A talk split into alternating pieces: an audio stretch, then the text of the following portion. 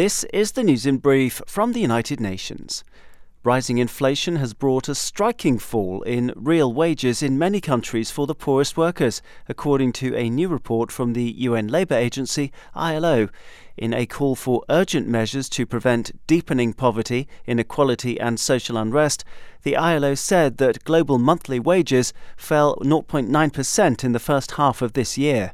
This is the first time this year that global wages have not increased, and the trend is clearest among some of the world's richest nations, where wages fell by two point two percent.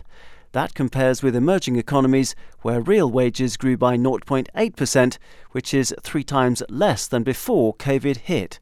I L O Director General Gilbert Houngbo urged governments to take steps to maintain the purchasing power of the lowest paid workers, or else see the post-COVID recovery endangered and further social unrest made more likely across the world. Staying with the world of work, the U N Migration Agency, I M O, on Wednesday unveiled an ethics toolkit for businesses that hire migrants to ensure that their rights are protected. Developed with Apple, the I O M toolkit strengthens due diligence checks when it comes to the recruitment of migrants, guided by best practice recommendations drawn up by the U N and other international organisations. The I O M toolkit initiative, which can be found online and downloaded for free, is in line with efforts to ensure fair and ethical recruitment as outlined in the Global Compact for Safe, Orderly and Regular Migration and the Sustainable Development Goals, or S D Gs.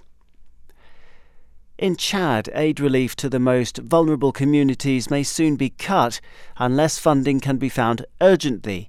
The U N World Food Programme, W F P, and U N H C R, the U N Refugee Agency, have warned.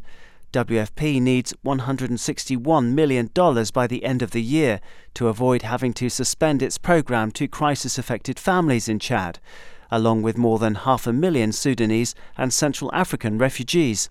The threat is particularly dangerous for refugee communities in Chad, which are already seeing acute malnutrition levels as high as nineteen percent.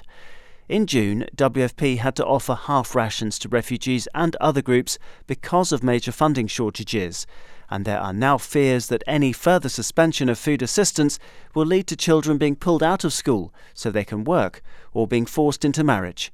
Daniel Johnson, U N News.